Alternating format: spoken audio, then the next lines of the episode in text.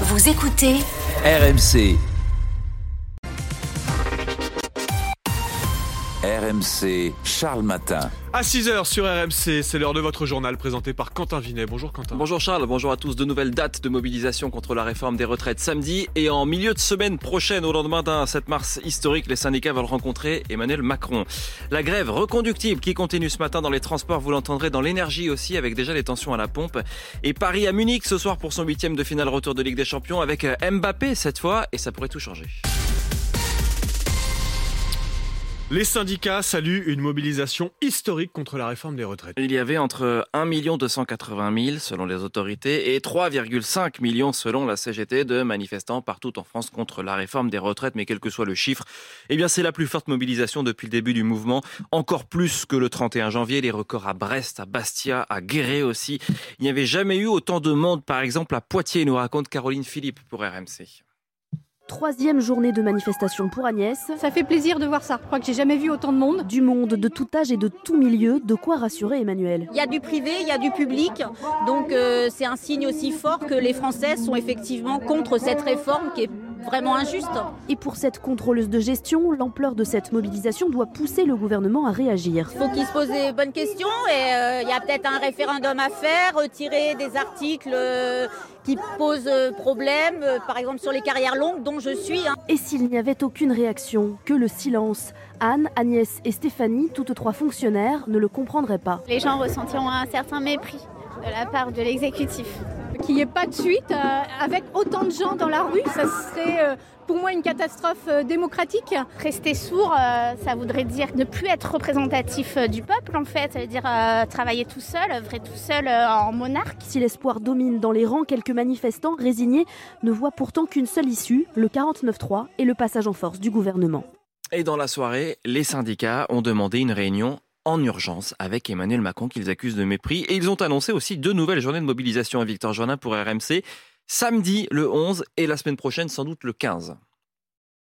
Oui, de nouvelles dates euh, très rapprochées pour continuer à mettre la pression populaire sur les épaules du gouvernement, des députés et des sénateurs, alors que la perspective d'un vote de la réforme approche. Le choix de ces deux dates colle logiquement au calendrier législatif, puisque samedi correspond à la veille de la fin des débats au Sénat et la deuxième journée aura lieu le jour de la commission mixte paritaire, cette instance parlementaire chargée de se mettre d'accord sur une version finale de la réforme mercredi ou jeudi. La date de mobilisation sera définitivement arrêtée d'ici la fin de semaine. Dans son communiqué, l'intersyndicale appelle également à être reçu en urgence par le président de la République. Son silence, peut-on lire, constitue un grave problème démocratique qui conduit immanquablement à une situation qui pourrait devenir explosive. Je vous signale que la nuit a été agitée au Sénat où la droite espérait faire voter l'article 7 hein, sur le report de la retraite à 64 ans mais où la gauche a joué euh, l'obstruction à coup euh, de sous-amendement.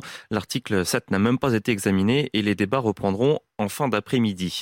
Pendant ce temps, la grève continue. Le mouvement est, reconductible, un secteur par secteur. RMC est à Abbeville, dans la Somme, depuis hier matin, où syndicalistes et habitants ont décidé hier soir eh de continuer les barrages filtrants, nous dit Margot Boult pour RMC. Une centaine de personnes réunies dans la salle des fêtes. des représentants des syndicats. J'espère qu'on va y aller à nouveau, tous ensemble. Mais pas seulement, et tous dans la salle veulent continuer les barrages. Demain, le rond-point de la piscine. Jeudi, le rond-point de la sucrerie. On peut se faire remplacer, je veux dire, faire, euh, moi le matin. Dominique tient un bar-brasserie dans Abbeville. Elle veut continuer la lutte, mais ne pourra pas baisser le rideau aujourd'hui. Je vais aller les aider Peut-être que je fermerai une heure ou deux de la journée pour aller sur le rond-point, mais je ne peux pas me permettre une journée entière de fermer. On vote à main levée. Qui est pour euh, faire le blocage euh, demain à 7h30. Une majorité de participants lève la main. Un barrage filtrant est donc décidé pour aujourd'hui. Un exercice démocratique que salue Gérard Henlin, aide-soignant et secrétaire général CGT de l'Union locale Abbeville. Tout le monde était mélangé. Sur Abbeville, euh, tout le monde réuni. Euh, je pense que l'ancien secrétaire général de la CGT, il, a connu ça il y a 20 ans en arrière. Une nouvelle manifestation est prévue ce soir à Abbeville pour dénoncer le projet de réforme. Je vous le disais, la grève continue dans les transports. On passe de 1 TGV sur 5 à 1 TGV sur 3 aujourd'hui. La SNCF nous dit déjà que ce sera encore compliqué demain. La grève qui continue dans l'énergie aussi. On pense aux, aux 7 raffineries de, métropole.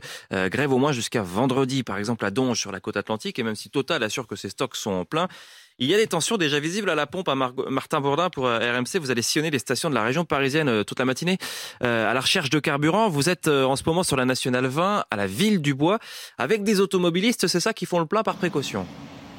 Exactement, Quentin, le long de, cette nationale 20, l'un des axes qui dessert Paris depuis le sud de, la capitale, dans une station où tous les carburants sont disponibles. Et ce n'est pas le cas de toutes les stations essence que j'ai croisées le long de cette route depuis ce matin. Résultat, depuis que je suis arrivé ici, il y a une, petite demi-heure maintenant, j'ai vu une vingtaine d'automobilistes venir euh, faire le plein. Pas forcément inquiets pour la suite, même si, même si Fabrice est venu à la pompe alors qu'il lui restait un demi-plein dans le réservoir.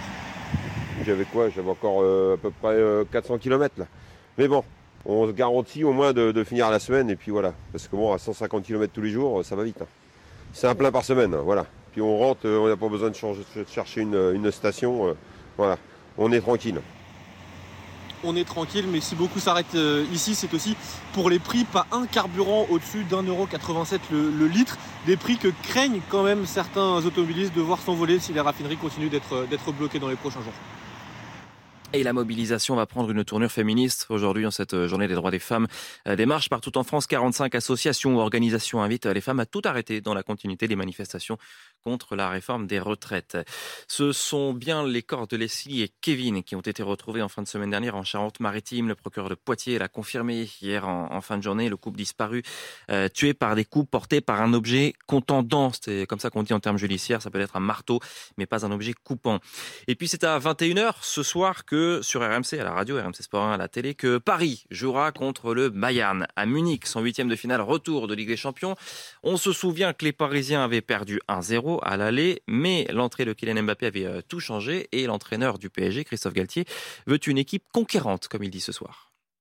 Il faudra surtout avoir euh, un comportement beaucoup plus agressif, beaucoup plus conquérant avec euh, un match beaucoup plus complet que ce que nous avons fait au match aller. On sera dans un stade plein, conquis pour le Bayern de Munich, mais voilà, j'ose espérer qu'on va refroidir cette ambiance-là joindre pour tenter de rejoindre Chelsea et le Benfica en quart de finale. Les premiers qualifiés, Chelsea a sorti Dortmund 2-0 hier soir et Benfica a facilement battu Bruges 5 buts à 1.